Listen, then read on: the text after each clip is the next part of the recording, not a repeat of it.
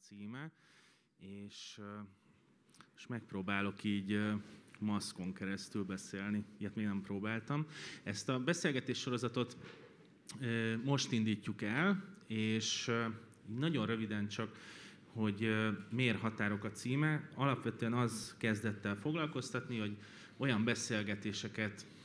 hozzunk össze, ahol egyfelől különböző művészeti ágak szereplői találkoznak, ez volt az egyik. A másik pedig, hogy olyan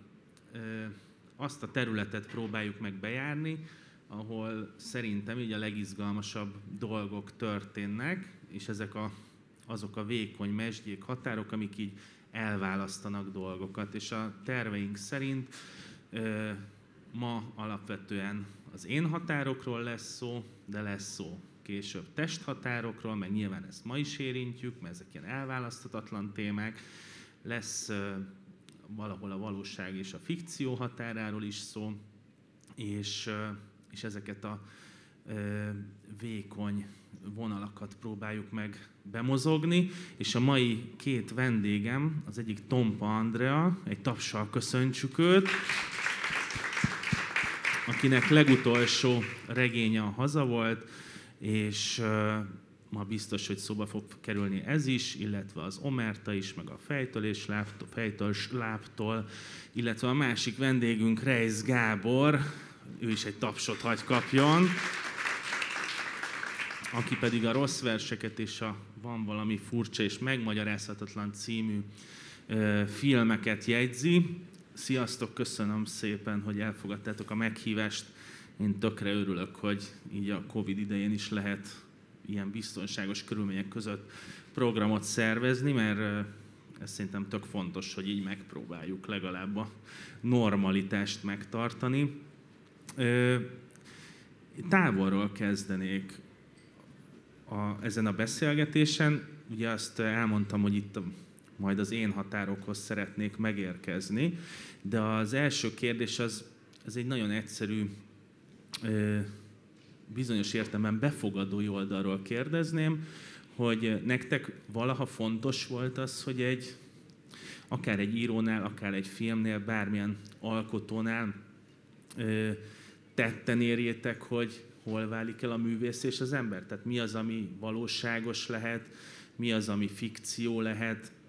vagy ez egyáltalán nem volt lényeges kérdés. És ezt azért kérdezem, mert én mondjuk ilyen nagyon leegyszerűsítve, amikor Eszterházit elkezdtem annak idején olvasni, akkor ez ott egy tök fontos kérdés volt, hogy, hogy Eszterházi ezzel játszik, ezzel a számon kérhetőséggel. De mondom, most elsősorban befogadói oldalról érdekel ez, hogy ez fontos volt-e, hogy egy alkotó tényleg az igazat mondja, a valóságot, vagy pedig, vagy pedig a, a fikciót. Andrea, akkor először hozzád fordulok. Um, én úgy tudnék erre a kérdésre válaszolni, hogy sok olyan irodalmat olvasok és olvastam, és egy időben kifejezetten foglalkoztam is ilyenekkel,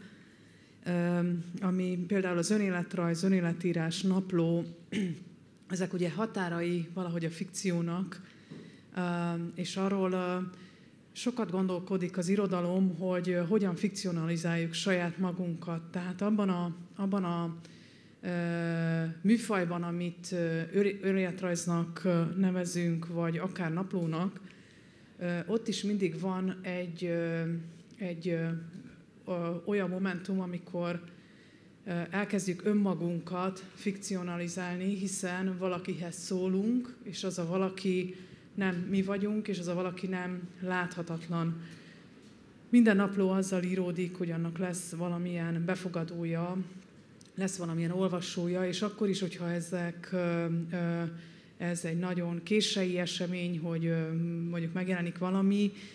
nincs olyan szöveg, amiben valójában ne fikcionalizálnánk magunkat,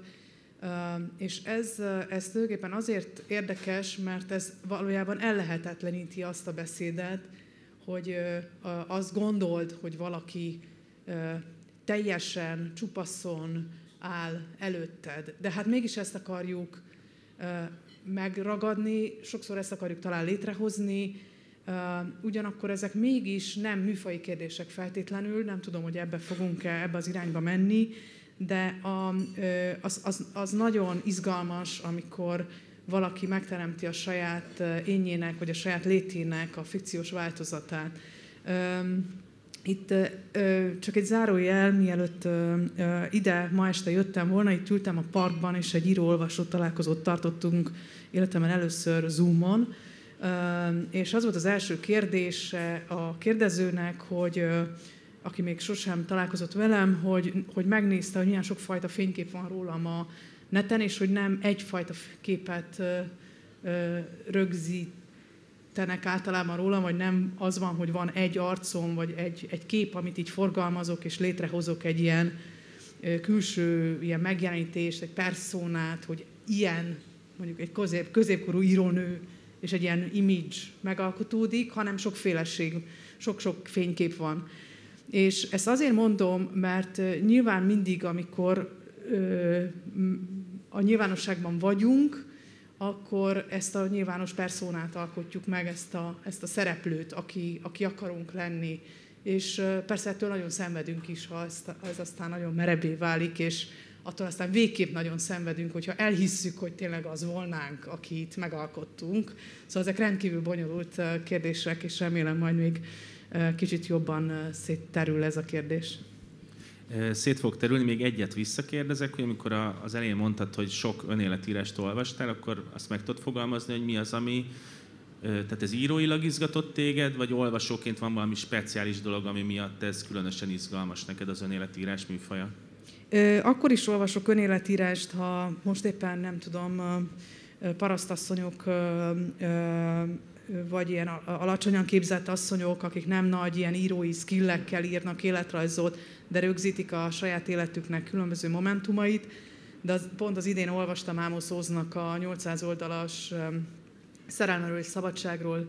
sötétségről és, sötétségről és szerelemről, bocsánat, ez a címe a könyvnek, egy, csodálatos önéletrajz, ami, ami, ami érdekel nyilván mindig a, az ember, és mivel a, soha az önéletírások, az igazán nagy, jó önéletírások, akár Parasztasszony írja, akár Kertész Imre, soha nem sikertörténetekről szólnak, tehát soha nem egy megalkotott, hibátlan, nagyszerű életről, hanem a nagyon töredékes életről, a, a tökéle, az emberi tökéletlenségről és nyomorúságról, Ugye ennek van szakirodalma is, hiszen minden önélet rajz egy arcrongálás kell, hogy legyen. Ezt a Paul de Man mondja, hogy az önéletrajz egy arcrongálás, tehát nem megalkotunk egy szobrot, amiben úgy nézünk ki, mint Dávid, ez soha nem történik meg egy önéletrajzban, ezt másnak hívják, hanem lemesztenedünk és úgy állunk, mint egy nyomorult ember az önéletrajzokban. És ez az ember érdekes. Ez minden szinten érdekes, akár tud írni, akár nem. Tehát ha abban az egyenes viszonyban van önmagában val, amiben fel tudja tárni ezt a, az emberi esendőséget, és tulajdonképpen nagyszerűséget, de nyomorúságot, akkor az nagyon-nagyon tanulságos. Gábor, neked a, amikor rácsúsztál mondjuk a filmekre, és elkezdted ezeket nézegetni, vagy, vagy bármi zenében, nálad volt ilyen, amikor e, az jobban érdekelt, hogy az, aki tehát nem az érdekelt jobban, hogy mi az, amit elénekel, elmond, megmutat, hanem hogy amögött ki van, és hogy vajon ő hogyan jelenik meg a, az adott műben. Ö, igen, de nagyon későn. Szóval ö, filmben. Zenében nem tudom. Zenében nem tudom, de nem, például olyat nem nagyon csináltam, hogy lefordítottam a a külföldi daloknak a szövegeit, és akkor a, az énekesnek a világát kerestem benne. De filmben igazából nem volt ez tudatos, de ez, ami legnagyobb hatással volt rám, akkor, amikor filmezni kezdtem, az a 400 csapás, ugye, ami a, a, a gyakorlatilag a Truffaut gyerekkorát dolgozza föl, és és én akkor még nagyon nem úgy tekintettem a filmre, hogy, hogy akkor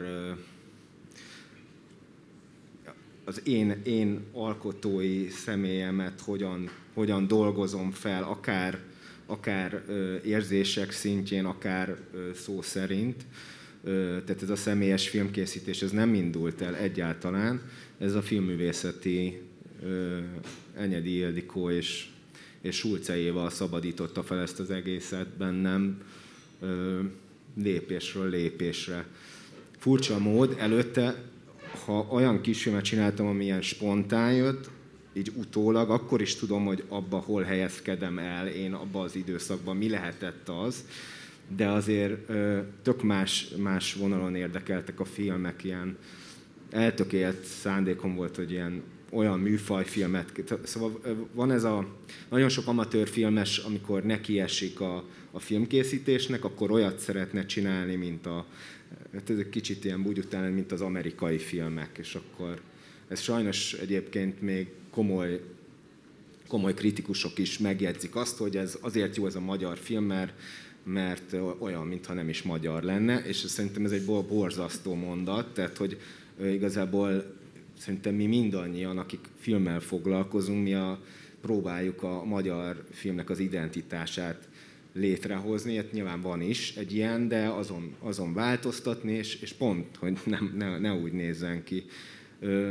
és akkor engem ez, ez, ez még jobban vonzott, mert hát én akkor fedeztem fel egy csomó műfajt, mert az eltére jártam előtte, és az, az baromira elvarázsolt, az az egész filmtörténet időszak, de, de az, hogy, az, hogy emlékszem, hogy nem volt filmötletem, és az Enyedi Ildikó mondta, hogy de hogy mondjam el most, hogy felejtsem el a filmeket, meg hogy hova tesszük a kamerát, meg hogy mennyire menő a főszereplő, ezek az a szokásos dolgok, amik néha, néha ilyen indítja el a filmet. De hogy egyszerűen csak mondjam el, hogy mi van velem, hogy mi a bajom. És akkor tudom, hogy ez semmi. És, és aztán valahogyan, valahogyan ki, gyakorlatilag ilyen, ilyen kibarkobázta az Ildikó belőlem, hogy mi az, ami, ami foglalkoztat, és, és elindultunk egy, egy, elindult egy folyamat, és aztán vagy lett belőle valami, vagy nem, de ez egy, aztán sok, sok ponton még változik, de körülbelül ez az egész film, személyes filmkészítés, ez, ez innen indult. És persze nagyon, nagyon az, hogy fikció, az, az számomra ilyen, tehát hogy a, igazából a rossz versek alatt jöttem rá, hogy, hogy minden fikció. Tehát, hogy egyszerűen az, hogy leírok valamit, egy az egyben megpróbálom leírni a, az emlékemet, akár azt, ami tegnap történt, vagy az elmúlt egy órába, még azt se tudom se leírni, se megcsinálni filmbe úgy, hogy, hogy az ne fikció legyen. Hogyha innen folytatjuk, hogy leírjuk, és az fikcióvá válik, azt, és ez mindkettőtöknek felé kérdés, hogy alkotóként, amikor elkezd valami kérdés foglalkoztatni titeket, akkor az egy nagyon személyes dolog. Hogy abból hogy lesz az, amit utána kinyomtatnak, vagy be, levetítenek a moziban, addig egy nagyon hosszú utat jár be az a személyes történet, azt gondolom. Hogy ezt a távolságot, ami az első pillanatnak a személyes ügye, és a között, ami végül mondjuk kulturális produktumként megjelenik, azt tudnátok ebből a szempontból érzékeltetni? Tehát, hogy létre kell hozni egy elbeszélői rendszert, egy karaktert, egy ízlésvilágot, egy nézőpontot ahhoz, hogy az, a, a, azt a személyes történetet el lehessen valahogy mesélni. Mert azt gondolom, hogy mindegy, hogy az ilyen szempontból mondjuk az omertához vagy a hazáról beszélünk, mind a kettőben valószínűleg megvan ez a nagyon személyes mag. És ez, ez az, ami engem elkezdett most a beszélgetésre készülve, ez kezdett el foglalkozni, hogy vajon ezt el lehet-e mondani, ezt az utat? Ez, ez egy, hát, hát valamit el lehet ebből az útból mondani, nyilván a hegyeket nem lehet elmondani, de néhány homokszemet igen. Az egyik kérdés mindig az, hogy mennyire akarom valóban azt a világot fikcionalizálni, vagy mennyire egy tőlem leválasztott történetet akarok mondani, amiben mondjuk nem a nagyapáim történetét mesélem el, vagy az ismerős közegemet, vagy netán saját magamat. Ugyanakkor bármennyire választom le magamról, mégis minden nap, amikor odaülök, és a regény az egy mindennapos odaülés, mint egy ilyen munkapad olyan, végül is az a kérdés, hogy az én személyes közöm az meg tud-e maradni, vagy egy ilyen profi módon egy mesteremberként csinálom azt a butordarabot, de az a személyessége, az a személyes tétje a dolognak már nincs ott. És valahányszor visszaolvasom a saját szövegeimet az írás folyamatában, mindig ez a kérdés, hogy nekem ehhez személyesen nem csak, hogy mi közöm, hanem mi a tétje számomra. Tehát akkor is, hogyha az a karakter annyira le van választva, hogy egyáltalán nem hasonlít semmihez, ami úgymond az én személyesen volna, de mégis a világa, a problémája, a, az ügye, hogyha figurákról beszélünk, azoknak mindig van valami ügyük, az, az nagyon, ott, ott meg kell maradni ennek a személyesnek, különben nem lehet tovább menni, vagy csak ez a, ez a, ez a mester, mesterember munkálkodása marad egy, egy ügyes mondatokon, hogy így mondjam. Az egyetértek, amit Gábor mondott, hogy minden, minden valóban, tehát minden fikció, amit létrehozunk magunkról, az is egy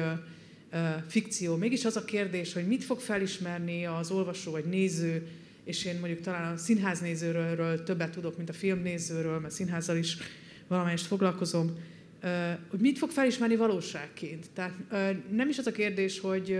mi mit tudunk előállítani, hiszen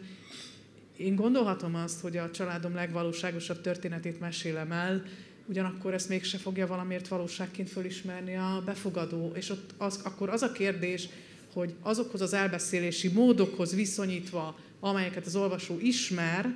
az, amit ő most tőlem kap, az mennyiben lesz egy új nézőpont, amely őt visszahozza a valóságba. Tehát ezzel azt akarom mondani, hogy sokszor talán inkább ez a valóság, a kérdés,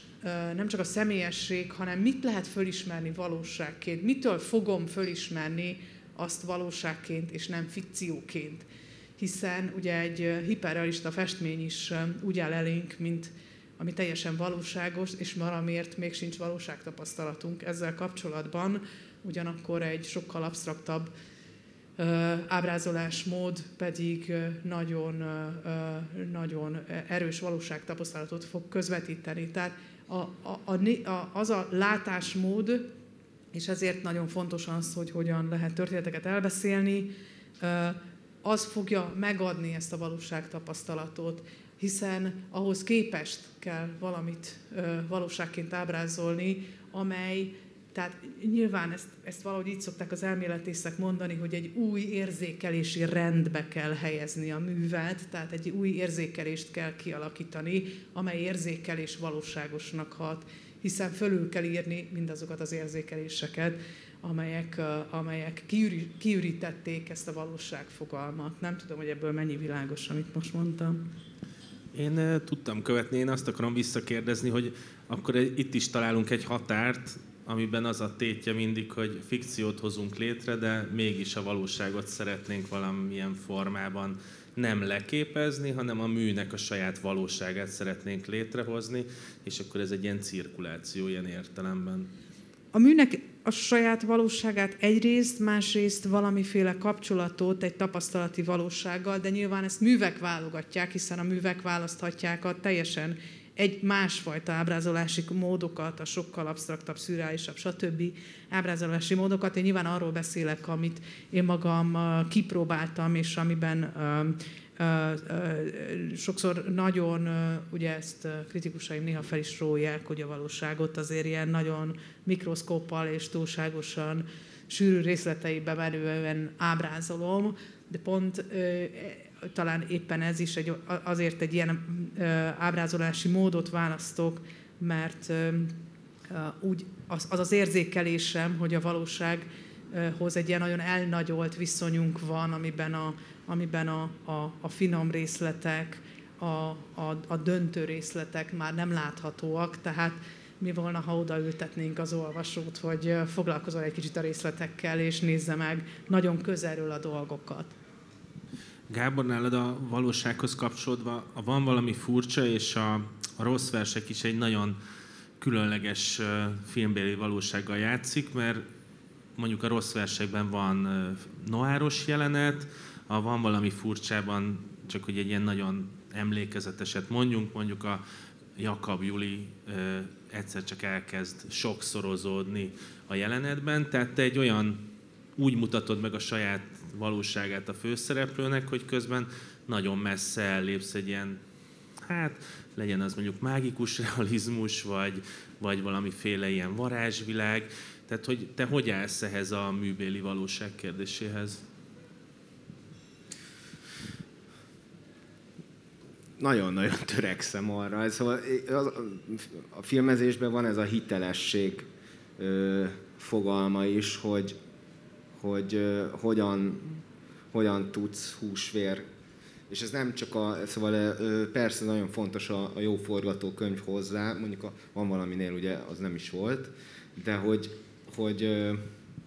ehhez több ember kell, és itt, itt, itt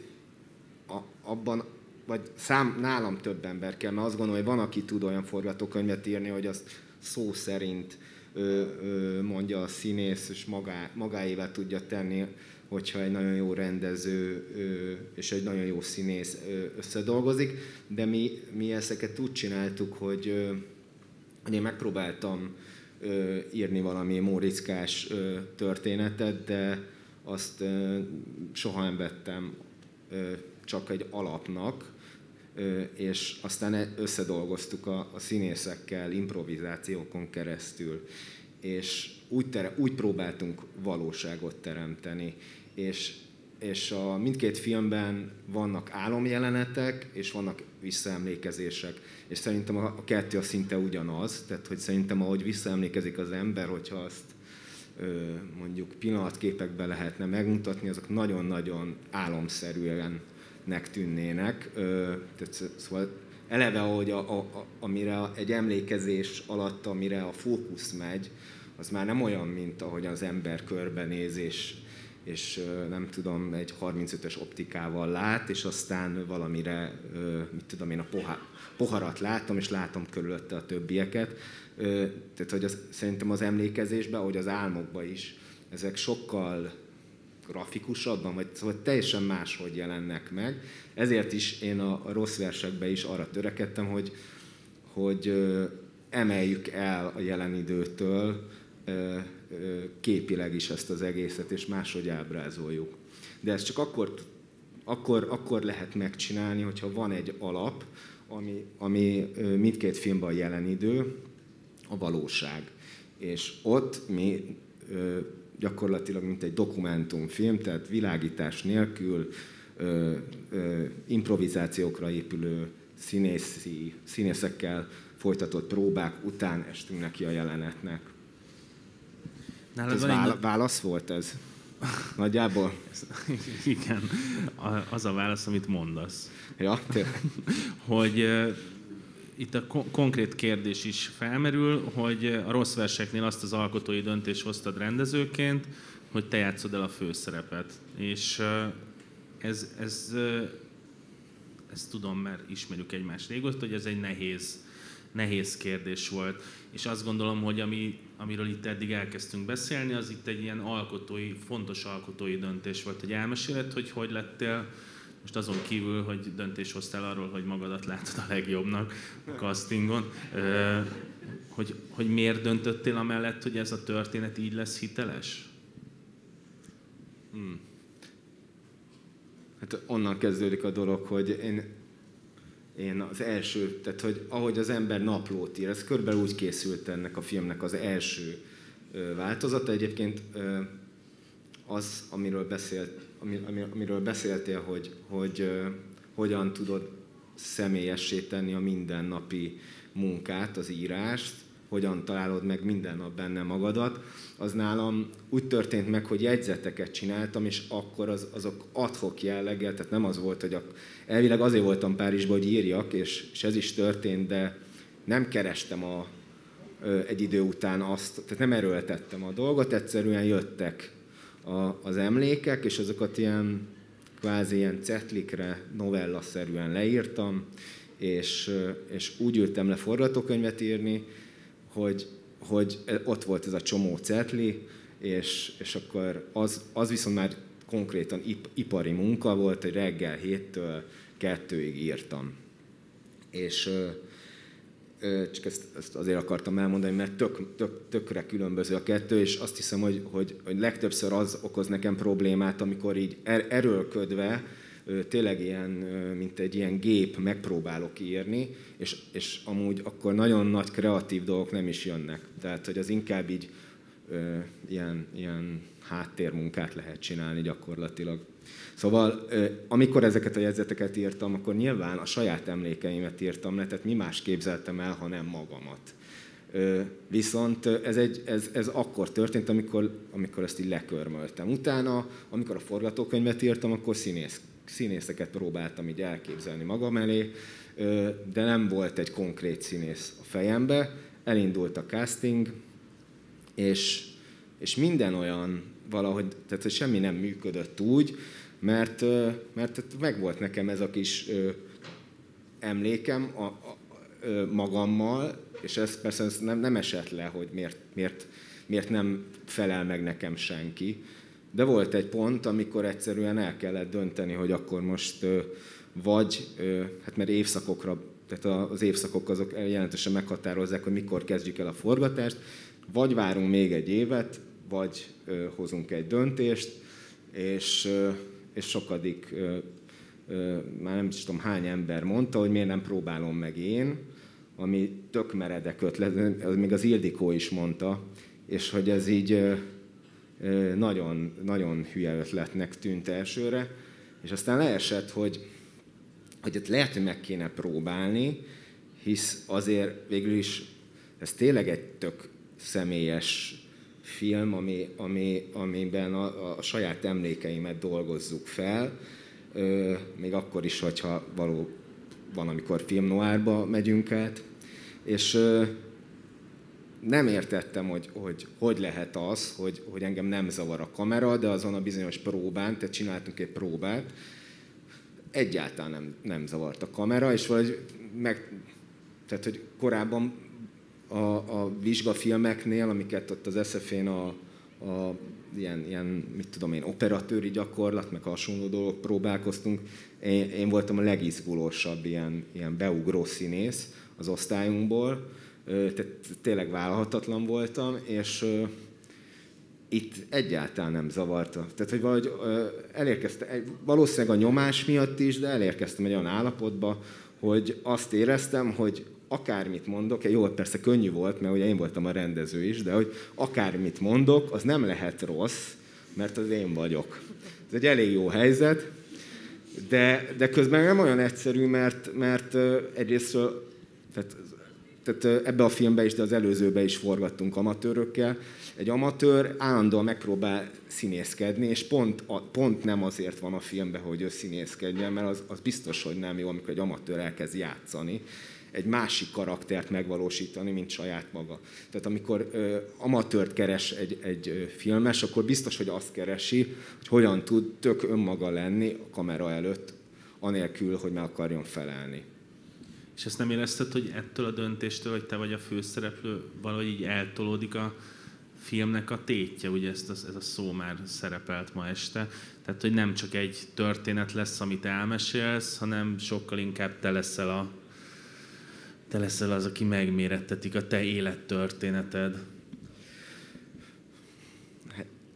annyira, annyira teljesen elmebeteg ötlet volt ez, hogy nem tudom, hogy mit éreztem akkor. Azt tudom, hogy körbenéztem, amikor elmondtam a barátaimnak, meg a stábnak, hogy ez felmerült ez a dolog. Egyrésztről a hozzám legközelebbi alkotótársam, a producer Berkes Júli, az, az konkrétan üvöltött,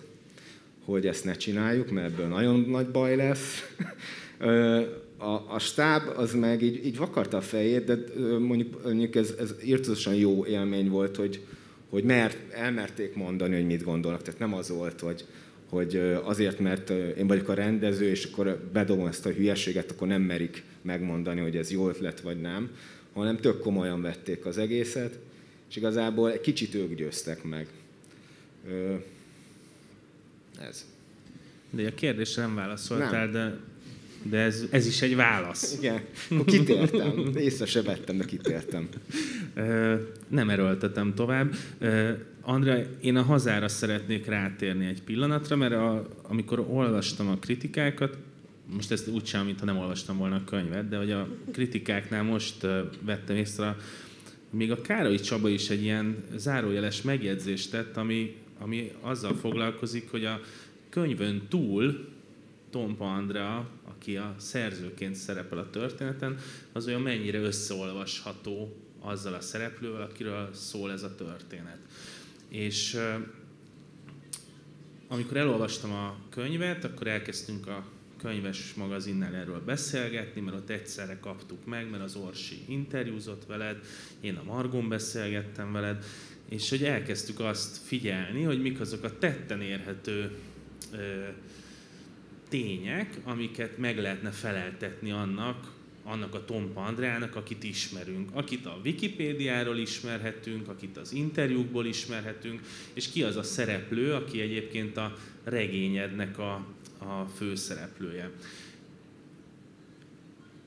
Ezt a, és akkor ehhez még hozzátetted az interjúkban, hogy ez egy régóta benned mozgó történet, amit el akartál már, régóta neki akartál kezdeni, és el akartad mesélni, de, de ez ilyen szempontból ez egy játék, hogy hagysz ilyen utalásokat, vagy, vagy igazából ilyen értelemben ezt a személyes belső történetet akarod elmesélni, csak egyszerűen meg kellett találnod azt, akin keresztül ezt meg tudod szólaltatni. Hát annyiban mm, ez a történet, ugye ez egy ilyen emigrációs történet, nagyon, talán nagyon föl sem merült az, hogy ez ne egy olyan figura legyen, akihez nekem valamilyen közöm van, de hát rögtön hozzáteszem, hogy minden figura, akit valaha írtam, és egy kicsit is valami emberszerűvé vált, és olyan volt, mintha létező lenne, azok mind nagyon személyes figurák, vagy nagyon sok személyeset lehet adni nekik, és hozzáteszem, egy kicsit nem kitérve a válasz elől, hogy akkor, amikor olyan figurákat ír az ember, és most egy kicsit annyira irigykedve hallgatom ezt a stáb, meg egyeztetünk, tehát én ott ülök öt évig egy könyv viszont nálad, és egyeztetek Nálad magammal. viszont nincs költségvetés. Hát ez, az nincs. Na, az nincs, az irodalomban nincs költségvetés. Um, tehát, hogy olyan figurák, aki, amelyek nagyon távoliak az író létező személyhez, vagy valamelyes megismerhető személyhez képest, tehát ilyen igazi maszkok, ezek a maszkok sokkal nagyobb lehetőséget tartalmaznak, vagy tartogatnak arra, hogy nagyon személyes kapcsolatot építsen ki az ember velük, és nagyon mélyen odaadja magát nekik, pontosan azért, mert maszkok. Tehát a maszknak az a természete szerintem itt színházilag is, hogy miközben azt hisszük, hogy a maszk elfed, de a maszk valójában egy hihetetlen nagy szabadság pontosan arra, hogy mindazt a személyeset és azt az intimitást föl lehessen benne tárni, amit egyébként egy sokkal direktebb módon nem lehetne. Tehát én azt hiszem, hogy azokkal a figurákkal sokkal intimebb viszonyba kerül az olvasó is, amelyek egyáltalán nem emlékeztetnek rám, és ez a figura, amelyben van egy ilyen olyan, mintha, ez sokkal távolibb, és ez az intimitás nincs meg, mert ez az, és ez egy bonyolult kérdés, hogy miért félünk ettől az intimitástól az irodalomban, vagy ez hogyan van. Erről nincs olyan sok gondolatom, úgyhogy nem teszek úgy, mint hogyha itt most hm, tartogatnék valamit. A hazában sokáig teljesen semleges és érdektelen volt ez a figura, sem foglalkozása nem nagyon volt, és tulajdonképpen nagyon hosszú ideig neme sem volt, ebből elég sok benne maradt a könyvben, hogy milyen az, amikor valaki nem nélküli. De azt lehetett látni, hogy elég mesterkért írásmódot követel az, hogy föntart, föntartsam azt, hogy valakinek nincs neme, amit a magyar nyelv alkalmasint megenged, csak egy idő túl nagyon kopog az egész, tehát ilyen, ilyen nagyon spekulatívá válik, amit én utálok, hogy állandóan valamit ott méricskélni kelljen. Én nem így írok, és, és tulajdonképpen, mint hogyha ezzel elfelejtkeztem volna arról az eredeti szándékomról, hogy én, én valójában a saját történetemből akarok valamit nagyon valahogy így a kútból hát nem tudom, hogy fölhozni, de legalábbis megnézni, hogy mi van ott a kút mélyén. És ezért aztán egyre közelebb engedtem paramétereiben is, és aztán bizonyos játékokat is megengedtem magamnak vele kapcsolatban olyan álmodozásokat, amelyek hol viccesek, hol, hol inkább ilyen poétikaiak, tehát az arra való utalást, hogy a, ugye a szerző megpillanthatja a hősét, de a hős soha nem tud visszanézni a szerzőre, legalábbis az irodalomban, vagy bizonyos hagyományosabb keretek között. Tehát, hogy, hogy azért is engedtem közelebb, vagy így megengedtem azt, hogy bizonyos dolgok rámutassanak arra, bizony, arra a Wikipédia oldalra, amit nem én írtam, de mégis vannak felismerhető nyomai, mert, mert meg akartam tartani azt, hogy ennek a könyvnek számomra ez a tétje, ebből a személyesből valamit hozni, ugyanakkor nem egy nagyon pszichologizáló írásmódon dal írni egy karaktert, egy figurát, egy élettörténetet a maga a konkrétumaival, hanem sokkal inkább az ő ilyen mentális utazásait, vagy valami ilyesmit. A könyveidben az a nagyon plusz extra az én határokhoz kapcsolódva, hogy a történelem meg a kultúra is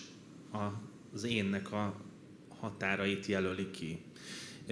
Ez a hazában mondjuk a nyelven keresztül és a különböző országokban való létezésen keresztül ez tök jól megragadható, illetve abban is, hogy valahova visszatart, ami, ami megint csak így határokat kell átlépni, hogy az énjéhez valamilyen formában visszatérjen. Az, hogy a, a történelem vagy a kultúra vagy a nyelv hogyan írja át ezeket az én határokat, azok tudatosan foglalkoztatnak íróként, vagy, vagy ez egy nagyon természetes dolog, hogy így élünk? Azt hiszem, hogy elég sok irányba alakult az, hogy ez foglalkoztat. Valamennyi ugye a színházi foglalkozások során is múltfeldolgozás és egyáltalán az ember és a, és a kultúra, a, a, az idő időbe vetettség az, az egy olyan kérdés, amivel így elméletileg is valamelyest foglalkoztam, de ha ezt a pillanatot most majd valaha visszanézzük, pontosan fogjuk tudni, hogy hol vagyunk és mikor vagyunk. Tehát, hogy nem tudunk az időtől függetlenül létezni, ez egyszerűen így az én ember szemléletemben mélyen bele van ágyazva, miközben azt az emberi vágyat is tapasztalom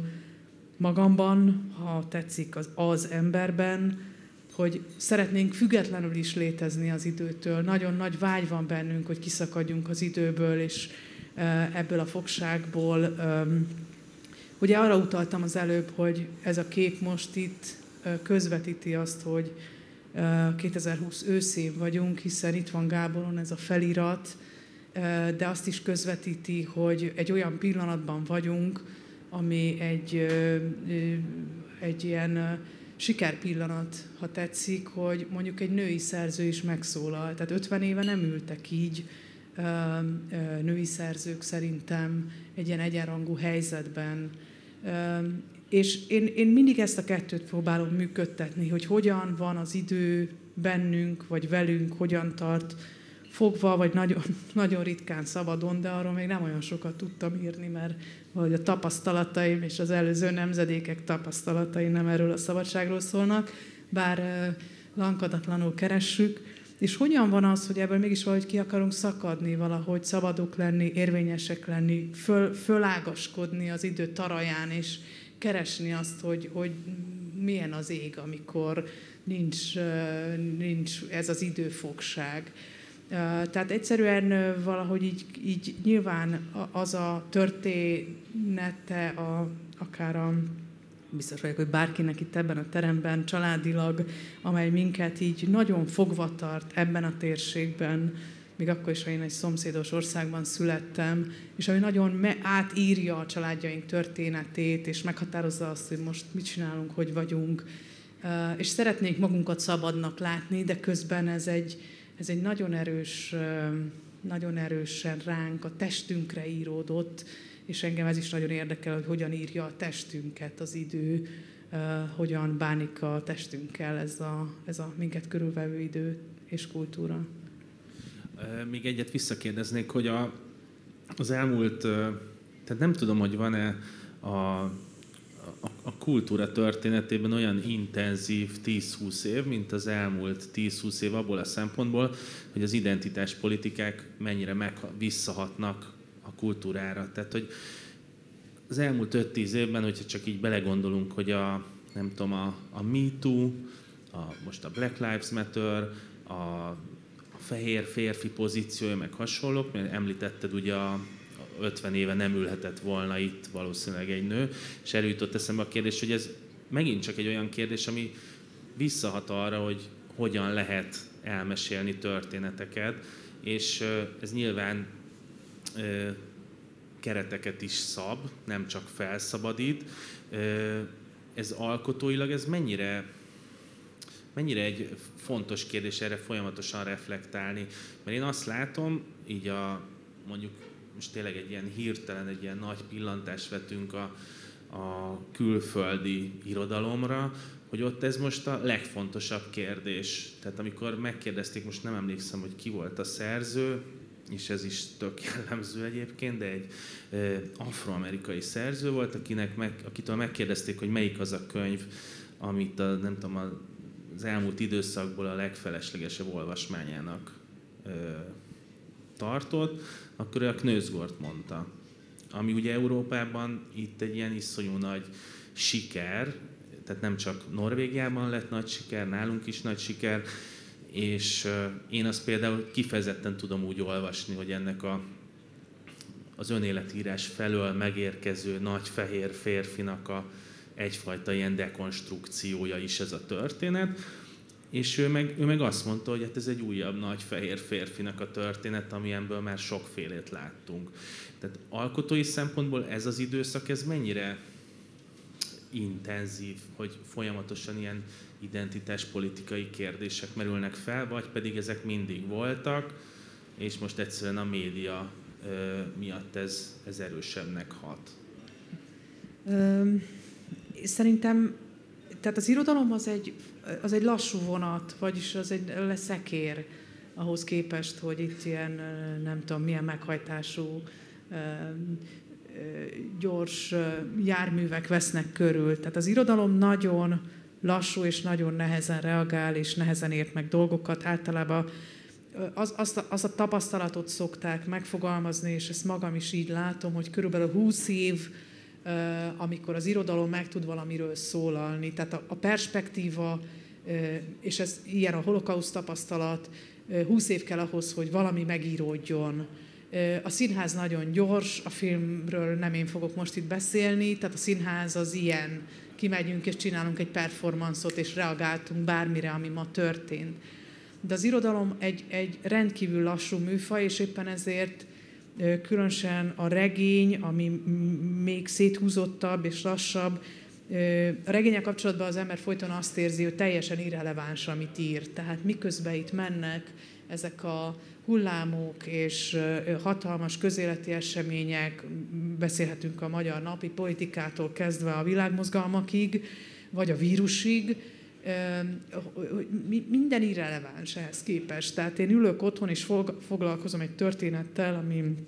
teljesen más időségben és egy más problematikával játszódik. Ugyanakkor mégis az történik, hogy furcsa módon ahhoz, hogy az a történet releváns legyen, én ebben a kettős időben vagyok mégis benne, a saját jelenemben, és az, az, abban, amivel együtt vagyok, azzal a regényvilággal, és a kettő mégis valahogy nagyon rezonál egyszer csak egymásra, de nem olyan módon, hogy ez most itt tükrözni fog valamit, és aztán most egy jó mitú történetet én meg tudok írni. Ne, biztos nem, vagy ha, ha igen, akkor csak véletlenül, és az egy akcidencia, hogy ott éppen megtörtént egy ilyesmi. Tehát, hogy egyrészt van ez a, van ez a, a teljesen más világban lét, és egy ilyen, mondom, egy ilyen irrelevancia tapasztalat írás közben, hogy foglalkozom valamivel, ami tökre másról szól a világ, tehát teljesen máshol van minden, és mégis ezeknek az összecsengése és azoknak, sokszor azoknak az eseményeknek a gyökérkeresése, hogy hol, hol tapasztalható meg a világban az a nyomorúság, az elnyomásoknak azok a formái, hiszen itt most arról beszélsz, hogy az elnyomás különböző formái ma valahogy nagyon felszínen vannak, és ezek tematizálódnak. És mindig az a, az a jó pillanat, amikor a jelen, jelenből azt tudom kiolvasni, hogy, hogy tudok olyan történetet írni, ami releváns, de ami nem közvetlenül reflektál erre a világra, hiszen nem egészen ilyen az irodalom, vagy én nem ilyennek látom. Lehet, hogy van ilyen, de hogyha a Knausgardot, hogy kell kiolvasni, ki... Na úgy, tehát akit én nem tudok, tehát ha ő fölösleges, akkor a Faust is fölösleges, vagy az Odüsszeja, és még annyi minden más fölösleges. Szóval, hogy, hogy van irreleváns irodalom, hát sokszor ez az igazán jó és nagy irodalom, úgyhogy ezek furcsa mondatok. Gábor, neked a alkotóilag a személyességtől merre vezet az út? Tehát, hogy neked, amit az Andrea az előbb említett, hogy folyamatosan egyszerre van benne és kívül, ami, ami zajlik, már most a kívül alatt azt értem, hogy egy másik történetben van benne, az, az téged hogyan, hogyan hat rád? De most eszembe jutott az a jelenet, a, amikor a, a Mátyás templomhoz kimegy az apa gyerekével, a tüntetés, a, nem, az lehet, hogy nem tüntetés, vagy igen? Nem, Augusztus 20-a. Augusztus 20-a, és akkor ahelyett, hogy feloldódna ebben a nagy közös élményben, ő elájul. És ez egy ilyen válaszreakció volt arra, hogy mi történik körülöttünk, de, de közben neked te a személyességben most nagyon messzire mentél, és hogy innen neked merre, merre tovább alkotóilag? Az, az is ilyen, hogy tehát az volt, hogy elájultam augusztus 20-án, és azért jutott eszembe, amikor írtam, mert, mert egyrésztről az apának ezt az állandó, hát egyrészt elég egyértelmű politikai oldalát, és az a, azzal szemben lévő teljesen passzív másik oldalt meg akartam mutatni, hogy ez már kezdetektől fogva így volt. És akkor eszembe jutott ez, a, ez hogy tudom, hogy 13 évesen valami miatt ott, ott voltam, és elájultam a tűzőnapon. Így próbáltam belevinni ezt a politikai oldalt. Nagyon, nagyon nehéz kérdés ez. Azt tudom, hogy semmiképp se szeretnék a következő filmbe szerepelni. Nem azért, mert nem volt jó élmény, inkább, a, inkább a, az utóhatása, meg az egész. Tehát, hogy ez egy olyan kínos dolog igazából. Szóval... Bocsánat, hogy itt közbevágok, de ez egy, ezt az Andrea mondta az elején a fotók kapcsán, amikor a, a írólvasó találkozón megkérdezték, hogy hányféle fotója van fönt, hogy végül is ti alkotóként nem csak a nem csak alanyi személyi azonossággal rendelkező egyének vagytok, hanem létrehoztok valakit, akit mi olvasók, nézők teljesen másmilyennek látunk, és ez teljesen más abban az esetben, amikor mondjuk az András esetében, ahol a fülszövegnél ott megjelenik a borítón, meg teljesen más abban az esetben, amikor kiteszed magad, hogy 90 percig téged kell nézni. Igen. Ezt csak azért mondom, mert ezt kezdted el mondani, és ez egy nagyon izgalmas kérdés, tehát hogy ez nem csak az, hogy ahogy említetted, hogy ez egy ilyen rossz, kellemetlen élmény volt a film után, hanem, hanem ezzel nyilván fog dolgozni kell, hogy ti máshogy is megjelentek a kulturális és média térben. Igen, de hát én erre Szóval ezen egyáltalán nem gondolkoztam, amikor ennek neki futottunk, és csak azt tudtam, hogy valami olyat csinálunk, ami, aminek nem tudjuk a hatását, és, és hogy ez egy nagy kísérlet, de hogy mi az Isten lesz, arra, arra, azt, azt megjósolni sem nagyon tudtuk. A, a Juli, a, aki, aki a producer barátom, ő, ő egyébként azért tépte ki a haját, mert a, a Mundruca Kornél csinált egy, ö, hát biztos valamilyen módon személyes, de nem, nem egy ö, ö, ilyen ö, gyakorlatilag önéletrajzi, nem ikletésről, hanem önéletrajz feldolgozós filmet. A, a Frankenstein terve ő szerepelt, és, és a Proton Cinema, ahol, ahol ezeket a filmeket mi is csináljuk, tehát ez ugyanaz a cég csinálja a mi filmjeinket is, ott, ott erről legendák vannak, hogy mennyire hatalmas káosz volt, amikor valaki a rendezői szék és a, a színészet között rohangál, és visszanézi, és nem tudja, és bizonytalan, és megőrül. És ezt, ezt mi is persze végigcsináltuk. Nem emlékszem az első... A személyességnek a határaig, ha valamilyen határaig eljutottál, és hogy innen hogyan, hogyan tovább? Az, hogy az, hogy vannak ötlet, tehát hogy az elmúlt, elmúlt egy évben gyakorlatilag hónaponként változott az, hogy milyen filmet, nem, több mint, el, több mint el, mikor volt, 2018 decemberében mutattuk be a rossz verseket, azóta, de már előtte is elkezdtem mindenféle új filmterven gondolkozni, és a legtöbb ötletem az valamilyen formai ötlet gyakorlatilag, és aztán megpróbálom megtalálni benne magamat. És egy idő után rájöttem, hogy, hogy minden ötlet az két-három hétig vagyok bele szerelmes, és aztán nagyon, nagyon nem. Tehát tényleg, mint egy ilyen rossz próbálkozás egy csajjal, hogy így egyszerűen így, egy idő után így leülök, és így, hát hogy ez mégse. És az történt, hogy nagyon egy, egy idő után megpróbáltam többfajta dolgot összeszedni, és kvázi egy ilyen sketchfilm ötletem volt. Nem sketchfilmet akartam csinálni, de, de egy ilyen, egy ilyen moza, megint ilyen mozaikszerű dolgot, de, de nem az, hogy akkor van egy főszereplő, aki végigviszi az egészet. És eljutottam egy pontra, be is adtam a, a akkor még filmalaphoz, azt elkaszálták, és, és az elég jól jött az a pofon, bár mondjuk nem feltétlenül kell pofonnak hívni, de, de elvonultam és elkezdtem gondolkozni, és jött egy új ötlet, amit, ami az most már lassan egy éve van, és ezen dolgozunk a Jakab Julival, és alapvetően szerintem szándékosan egy olyan formát tettünk fel, tehát nincs egy főszereplője, és nagyon benne van a Juli is, tehát nem az van, hogy én kitaláltam valamit, és a Juli, mint egy ilyen társíró ül az írógép előtt, és diktálom neki, hogy mit kell írni, szóval abszolút közös, közös munka, és azt hiszem, hogy ebbe a helyzetbe eleve az van, hogy mindketten benne vagyunk, és vannak sok karakter most, több szereplős filmet szeretnénk csinálni, és és van olyan szereplő, akit nagyon közel érzek magamhoz, mert ezt úgy mindegyik szereplőt közel érzem, de hogy van olyan szereplő, akiben azt hiszem, hogy tudom, hogy én hol vagyok, de hogyha hátrébb lépek, akkor az egész filmet tudom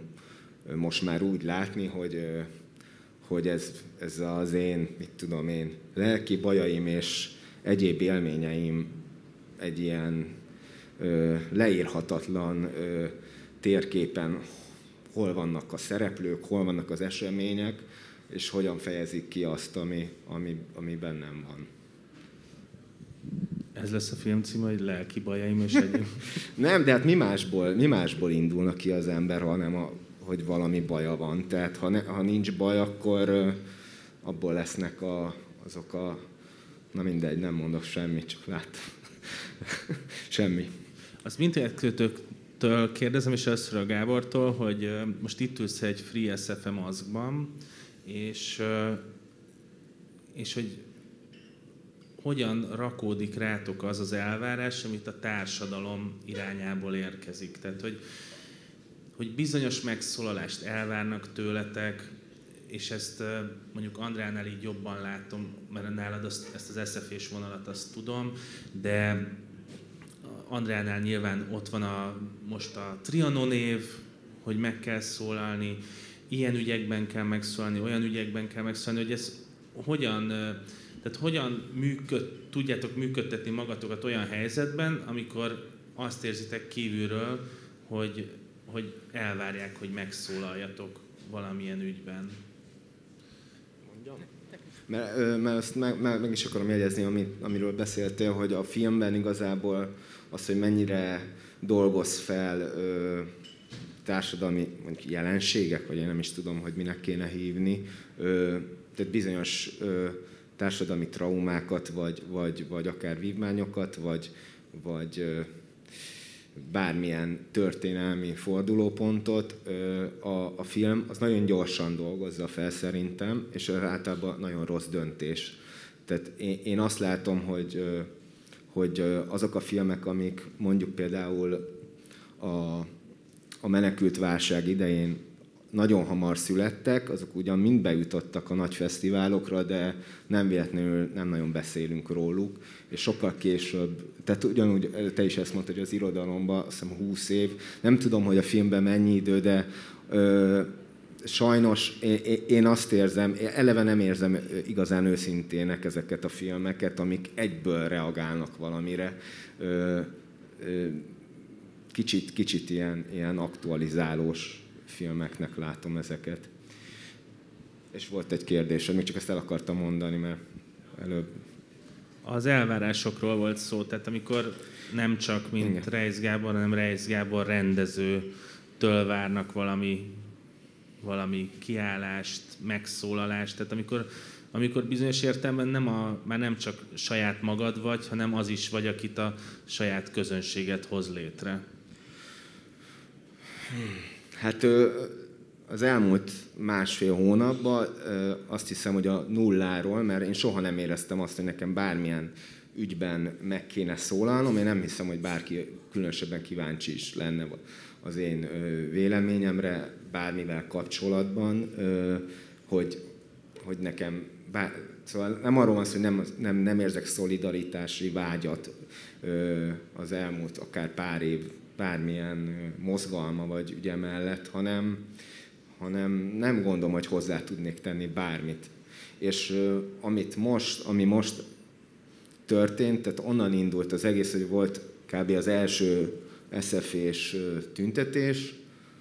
aminél a, a diákok, tehát az ott lévő első éves diákok megkérdezték, hogy nem akarok-e beszédet mondani. És az volt az első olyan pont, ami írtósan hülyén vette ki magát, mert ilyenkor az ember, tehát hogy is életemben nem álltam ki soha beszédet mondani. Az iskolában is azt hiszem, hogy hát ez szóba se jött. Tehát ez körülbelül olyan, mint a színészkedés, hogy azt se értem, hogy ez hogy. És egyrésztről, másrésztről,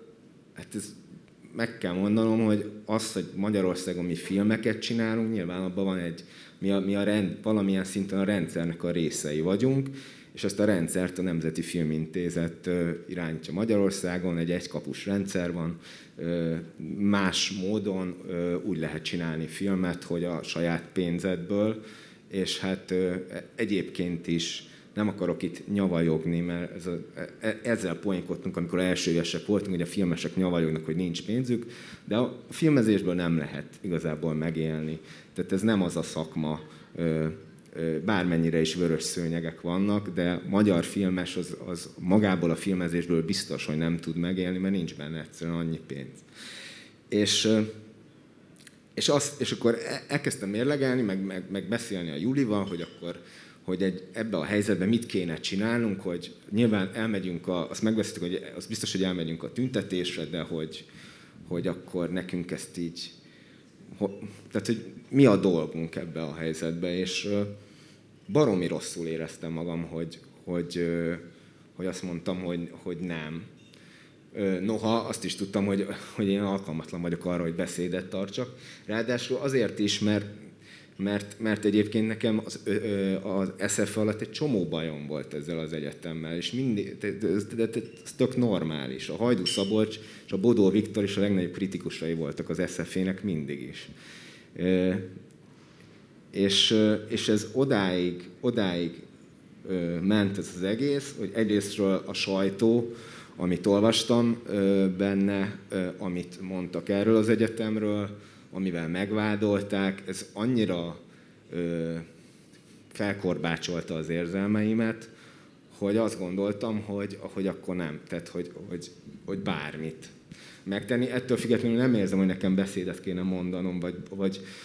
mert, mert, mert olyan beszédet, tehát hogy a Hajdú Szabocs meg a Bodó Viktor fantasztikus beszédeket mondtak, az Enyedi Ildikó szintén. Nem hiszem, hogy e, e, erre a szintre nem is próbálnék eljutni soha, de hogy odaállok mellé, az, az, az egyszer nem kérdés. És hát mellékesen bent, bent voltam aznap az iskolában, amikor elindult a, a, a blokkád, és, és egyszerűen szerintem még soha nem, nem érintett meg annyira egy ilyen furcsa, ilyen a tömeg által, hát tömeg azért nem volt, de, de mondjuk ott volt 100-150 diák, akik önkívületi állapotban énekeltek és, és üvöltöttek, és egyszerűen így ö,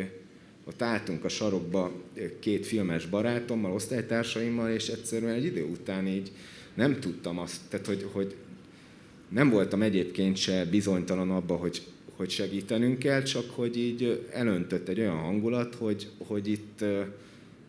hogy, hogy ez nem lehet, hogy ez történik ezzel az egyetemmel, és, és így a könycseppekkel kellett tényleg küzdeni. Ez.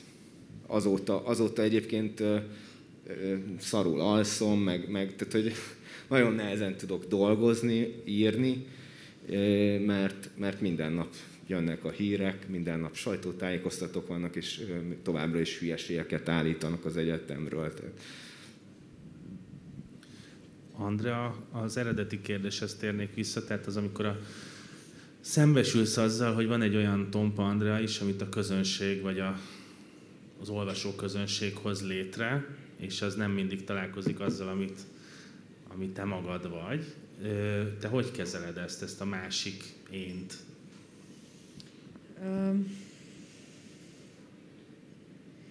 Hát igazából nem foglalkozom vele. Tehát, csak az, tehát sokszor mm, érzem azt, hogy most mondok valamit, vagy írok valamit, vagy nyilatkozom valamit, és az mínusz öt olvasó, vagy plusz öt olvasó, vagy most ezt fel lehet szorozni. Ezzel nem lehet foglalkozni, mert különben elkezdek olyan dolgokat mérlegelni, hogy ami már nem arról szól, hogy nekem mi az igényem, és miről beszéljek, vagy hallgassak.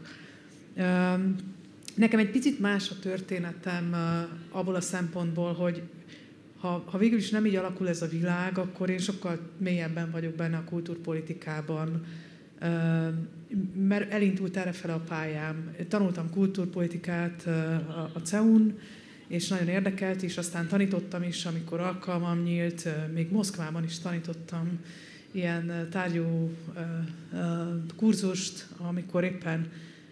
Oroszország át akart állni arra, hogy hogyan pályáztassák meg az igazgatói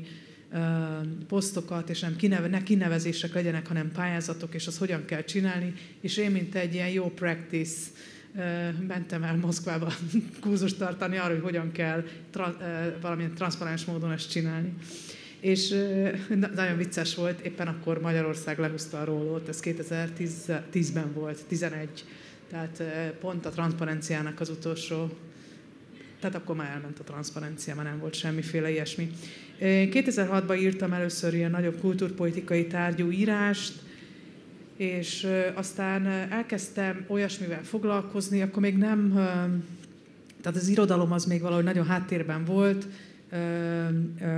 ugye a színházpolitikával és kuratóriumokban szerephez jutottam meg egyebek, és tulajdonképpen ott volt egy nagy fölfutás a, a, a, a, a színházi szcénának, a független színháznak, én annak voltam az egyik kurátora, és valahogy egy nagyon erős terület volt, és azt lehetett látni, hogy itt szükség van olyan emberekre, Gáspár Mátéval, Szabó Györgyel és másokkal együtt elég jól alakítottunk bizonyos folyamatokat, és megpróbáltunk hatni arra, hogy ez a szcéna még jobban erősödjön, és valahogy átalakuljon ez a magyar színházi rendszer. Ennek pont vége lett tízben, tehát az a mondhatni szerencsés egybeesés, hogy engem kirugdostak minden ilyen helyzetből, az tulajdonképpen nagyon erősen tolt az irodalom felé, hiszen az irodalom az egy nagyon szabad játszótér, ott soha nem mondja meg senki, hogy mit csináljak, onnan nem tudnak kirúgni legfeljebb az olvasók. és tehát bennem mindig volt egy ilyen érdeklődés is, meghatni is akartam bizonyos folyamatokra, és ha arra fele mennek a dolgok, amerre aztán végül is nem mentek, én tulajdonképpen lehet, hogy sokkal erősebb helyzetekbe kerülök, ahol meg lehet határozni azt, hogy hogyan kéne átalakítani és igazságosabbá tenni mondjuk egy színházi rendszert, és mit lenne jó, milyen, milyen irányokat lenne jó igazán fölfuttatni és támogatni. Ez lehet, hogy az irodalom ellen hatott volna, tulajdonképpen valószínűleg igen, és bennem így el is halkult ez a, ez a vágy pontosan azért, mert nem, nem voltam továbbá helyzetben. Tehát az, hogy kritikusként, színikritikusként írhattam valamit, az nem egy helyzet. Tehát ott, ott, ott az olyan, mintha a vízre írna az ember, tehát az, ez semmi hatása annak nincsen. És nem is nagyon volt. De az igény bennem megmaradt a, a, a, a tekintetben, hogy néha hozzászólni dolgokhoz, ha már nagyon igazságtalanak érzek helyzeteket. Persze ez, a, ez az íróság azt is hozza, és ennek, ennek azért elég gyorsan sikerült valahogy így gátat szabni, hogy tényleg az embert így fölhívják reggel, és azt mondják, hogy szeretnék, hogyha véleményezném a híreket, és mondjak véleményt, és akkor elmondanak 5-8 hírt, és én ebben mondjuk így nem vettem soha részt, tehát nekem nincs ehhez se tudásom, se semmim. Néhány dolog számomra fontos, örökbefogadó szülő vagyok, és ez ügyben elég sokat beszélek, amikor olyan, olyan helyzet van, hogy meg lehet erről szólalni, vagy esetleg fontos valamilyen ügyben törvényjavaslat, vagy ilyesmi ügyben megszólalni. Nem tudtam elkerülni, inkább ezt mondanám a Trianon évfordulót, de azt azért el kellett volna talán inkább így utólag visszanézve, hogy miket beszéltem. És, és a színházi témákban néha megszólalok, bár aztán egyre többet inkább külföldre írok, vagy, vagy tudó, egyfajta ilyen tudósítói szerepben vagyok. Itthon talán keveset írok, és azt legfeljebb az írói oldalomra, aminek azért olyan nagyon sok követője nincsen, hogy az bármilyen hatást elérjen. Én, én egyetlen mérőeszközt ismerek, és az a saját belső muszáj írni, vagy, vagy nem muszáj. Tehát ez az egy Néha érzem azt, hogy muszáj lenne, de nincs semmi mondani való, vagy nem tudok hozzátenni semmit. És akkor, akkor legfeljebb én is valami szimbólummal fejezem ki a szolidaritásom, mert egy csomó mindenben nem tudok, tehát nincs tudásom. Úgyhogy ez a, ez a megszólalási kényszer, ezt néha így, persze ennek jó lenne néha gátat vetni, és néha kevesebbet beszélni, de elnőző vagyok magammal. Köszönöm szépen. Az elején megbeszéltük, hogy esetleg lehetnek közönségkérdések, ha valaki szeretne kérdezni, az most kap egy pár pillanatot, hogy összeszedje a bátorságát, és feltegye a kérdést. Én nekem egy ilyen, hát nevezzük búcsú kérdésnek, egy ilyet tartalékoltam, hogy amikor folytatva az előző gondolatkört, hogy a közönség is megteremt titeket, hogy van olyan nagyon szélsőséges dolog, amivel nagyon nem tudtok azonosulni, de ilyen értelemben a közönség veletek azonosította? Vagy azt mondta, hogy tehát hogy találkoztatok azzal a képpel, hogy azt mondják, hogy Reis Gábor vagy Tompa Andrea, és ezt nagyon mondták, nagyon mondták, de ezt így egy, egyáltalán nem értettétek meg, hogy ezt miért mondják?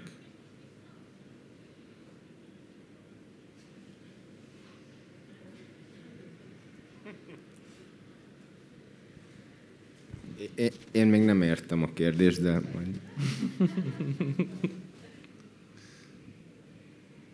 Hát én azzal találkozom, hogy bizonyos típusú média, amelyet most nem fogok megnevezni, mert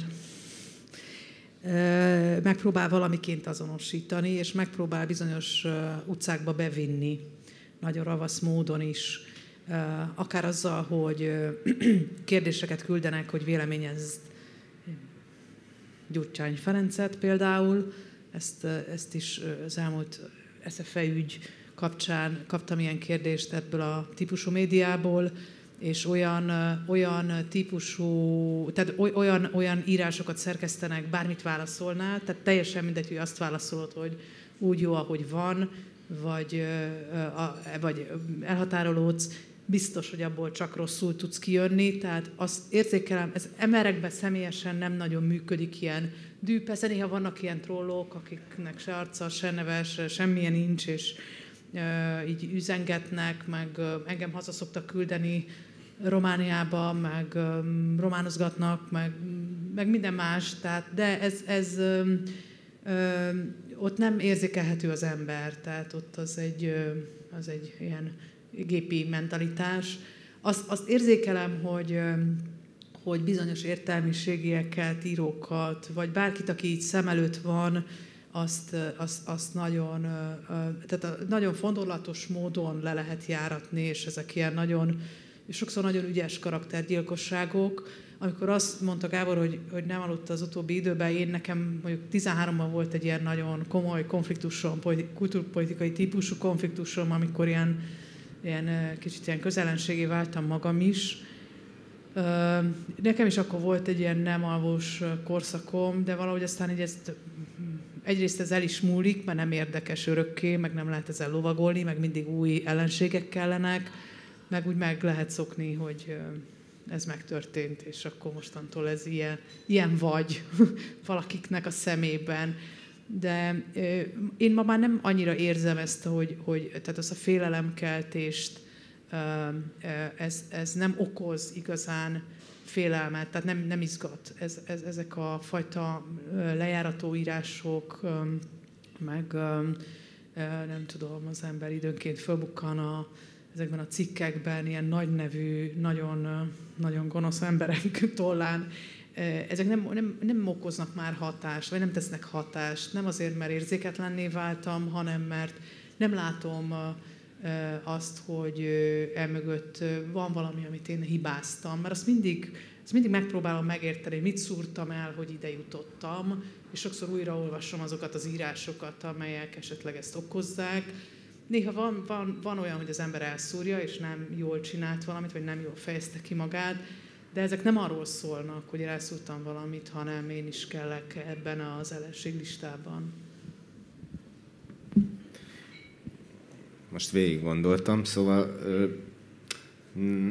két, két dolog jutott eszembe, az egyik az inkább negatív, a másik pozitív. A, a negatív az az, hogy míg a Vannál, mert ott ott rendezőként, meg a kamera mögött voltam, ott nem volt ilyen reakció nagyon, de a rossz versek, és szerintem pont a szereplés miatt nagyon sok olyan visszajelzés jött, meg főleg ilyen közönség találkozó utána, hogy, hát, hogy én egy ilyen két lábon járó showman vagyok, mint, mint nagyon sok színész nyilván, akik, akik beél a szereplési vágy, tehát minimum egy poénokat mondjak, meg ilyesmi, és ez nagyon nem. De ami, ami viszont a pozitív része, hogy a, a rossz versek esetében azt hiszem talán a személyesség miatt, vagy, vagy őszintesség miatt ö, nagyon sok olyan visszajelzést kaptam, ami nem egy szimpla gratuláció, hanem kifejezetten az volt a szándéka az írónak, aki, aki egy, egy üzenetet írt mailen, vagy messengeren, vagy, vagy, vagy, vagy, egy, vagy egy cetlit odaadott, vagy egy levelet, hogy leírja a saját ö, személyes élményét, és abban a film hogy helyezkedik el. És ez, ez, ez állati, megható gesztus volt. Kérdés? Hát nincs kérdés. Akkor egyetlen egy utolsó kérdésem, és ez esküszöm, hogy ez az utolsó kérdés. Ugye napokban találkoztam egy magyar íróval, aki azt mondta, hogy eh, amikor nyert egy bizonyos díjat, az évekre visszavetette őt az írásban, mert elbizonytalanította teljesen a díj. És, eh, és most ez így, hogy erről beszéltek, vagy beszéltünk itt a végén, hogy a, a közönség hogyan hoz létre egy hozzád hasonló figurát, akkor eszembe jutott, hogy ugye mind a ketten nyertetek fontos díjakat, és nálatok volt ilyen elbizonytalanodás? Vagy egyszerűen megerősödött a, az önmagatokba vetett hitetek, és még jobban és még nagyszerűbben dolgoztatok? Csak azért, mert a sikerrehez szokták azt mondani, hogy az, az akkor ott minden egyben van, ott már nincsenek kérdések, mert nem csak jó munkát tett le az ember az asztalra, de ezt vissza is igazolták, és, és nekem ez egy nagyon érdekes beszélgetés volt, amikor ezt hallottam, hogy ez évekre visszavetette. Én, én nem létezem szerintem elbizonytalanodás nélkül, és szerintem nem is túl jó az a fajta magabiztosság, ahol a mindennapi megkérdőjelezés nincs. Nekem szükségem is van erre. Nagyon nehéz, persze igazából jó volna, nem lenne, ezt így el lehet mondani, mert hát mennyivel több filmet lehetne csinálni, meg ilyesmi, de aztán valahogyan mégis az elbizonytalanodásnak az energiájából jönnek ki dolgok, úgyhogy minden, de még a kisfilmek után is, ami, ami adott esetben jól sikerült, felvetődtek azok a kérdések, hogy akkor a következő film az ehhez képest hol, meg hova, meg hogy. A Juli egyébként a, a producer barátom, ő, ő emlékszem, hogy csak most megint visszatérek, bocsánat, nem, nem az, hogy erről akarok állandóan beszélni, sőt, de hogy ő, ő vetette fel, hogy akkor most, és akkor most nem tudom, mindig én fogok szerepelni a filmekbe, tehát hogy, hogy ő, ő egyből, egyből a, a, a távoli jövőt próbálta így felmérni, hogy akkor ez hogy fog kinézni, és természetesen nem, de, de, de, de ez a bizonytalanság, ez, ez, ez, erre szükségem van, azt hiszem, bármennyire is frusztráló, meg, meg nyomasztó dolog, de kell. Nekem az jutott eszembe, hogy a, amikor a, a második könyvem az elég uh, sikeres lett így szakmailag, és aztán az olvasók körében is, és ott uh, kaptam valami diakat is rá, többet is, és akkoriban az a jogatanár, aki ez járta, meghirdetett egy sikermeditációt, és mondtam, hogy erre majd szeretnék jelentkezni, és kérdezte, hogy te? Mondtam, igen, hát eh, nagyon nagy szükségem, hogy földolgozzam a sikereimet, és mondta, hogy ez nem arról szól, hanem arról, hogy elérjük őket. Uh, és uh, nekem teljesen azt jelentette ez a workshop, hogy ott ülünk, és valahogy így megpróbálunk megbirkózni ezzel a... Valahogy az, az, azt hiszem, hogy akkoriban pont egy ilyen tanulás volt, hogy ezzel mit is kell kezdeni. Tehát, hogy az ember nem járhat otthon pizsamában, mint sikeres író. Tehát ez, még ha nem is pizsamában írok, de hogy, hogy ö, ö, ö, azzal, azzal mit kezdek, vagy az mennyire tölt el, vagy foglalja el a gondolataimat, ahhoz képest, hogy én azzal szeretnék foglalkozni, hogy most mit csinálok. Egyszer, és ez a másik anekdota, aztán többet nem, bár lehet, hogy Medina nem veszi jó néven, de Svoren Edinával, aki szintén megkapta a Libri díjat, tartottunk egy ilyen feldolgozó workshopot, hogy hogyan, ő hogyan küzdött a következményekkel. Nem is annyira ezekkel a külső, a belső terheivel nehéz néha ezeknek a díjaknak valahogy megbirkózni, hanem mindazzal, ami, ami ezzel utána szükségszerűen, vagy bizonyos díjak esetében szükségszerűen jár a sok nyilvánosság, és sok olyan fajta nyilvánosság, amiben egy olyan írónak, mint ő vagy én, nincs semmi tapasztalatunk, és így mm, fotózásokra járunk, és minkelnek, és ilyen öltöztetnek, és olyan helyzetekbe kerül az ember, amiről azt gondolná, hogy azt nincs ember a Földön, aki kívánja, ha csak nem színész, vagy nem tudom mi. És valahogy ebben a tanulásban az, az bár nyilvánvalóan ennek sok jó hozadéka is van, ezt nem akarom eltagadni, és valóban a bizonytalanság, a mindennapi keresés és bizonytalanság, vagy a megkérdőjelezése annak, hogy tényleg ezt kell csinálnom, ezt a történetet kell megírnom, ilyen nekem kell megírnom, van-e nekem ehhez elég valamim, ahhoz kell minden nap odaülni, míg ezek a, ezek a külső elismerések tulajdonképpen tudnak is adni valamiféle erőt, de ha túlságosan komolyan vesszük őket, pont ugyanúgy, mint a negatív kritikákat, hiszen arról is beszélhetnénk, és sokszor a kettő fantasztikusan találkozik, tehát Mondjuk a múlt heti narancsban olvasom a saját könyvem valami sikerlistának az élén, és lapozok egyet, és olvasok egy negatív kritikát a saját könyvemről. És akkor ez a kettő van egyszerre együtt, és nyilván az ember a, a szirén éneket szívesebben választja a, a szép csábító hangokat és a jót, de közben a másik is ott van, és a kettőt ugyanúgy valahogy így egyszerűen ez, ez a munka ezzel jár, ezt kell benne elviselni. Ez a legszarabb része. Minden más ehhez képest nagyon jó. Tehát mármint nem a, tehát ez a, a, a külsőnek ez a, mm, tehát a siker sose egyértelmű. Tehát lehet, hogy kapsz egy díjat egy olyan könyvér, amiért egyébként 20 negatív kritika megjelent és akkor most ezt hogy rakod össze magadban? Tehát tudomásul veszed, ez ezzel jár. Ez a szerződés, a magaddal kötött szerződés része, ki kell bírni. Azt ennyi.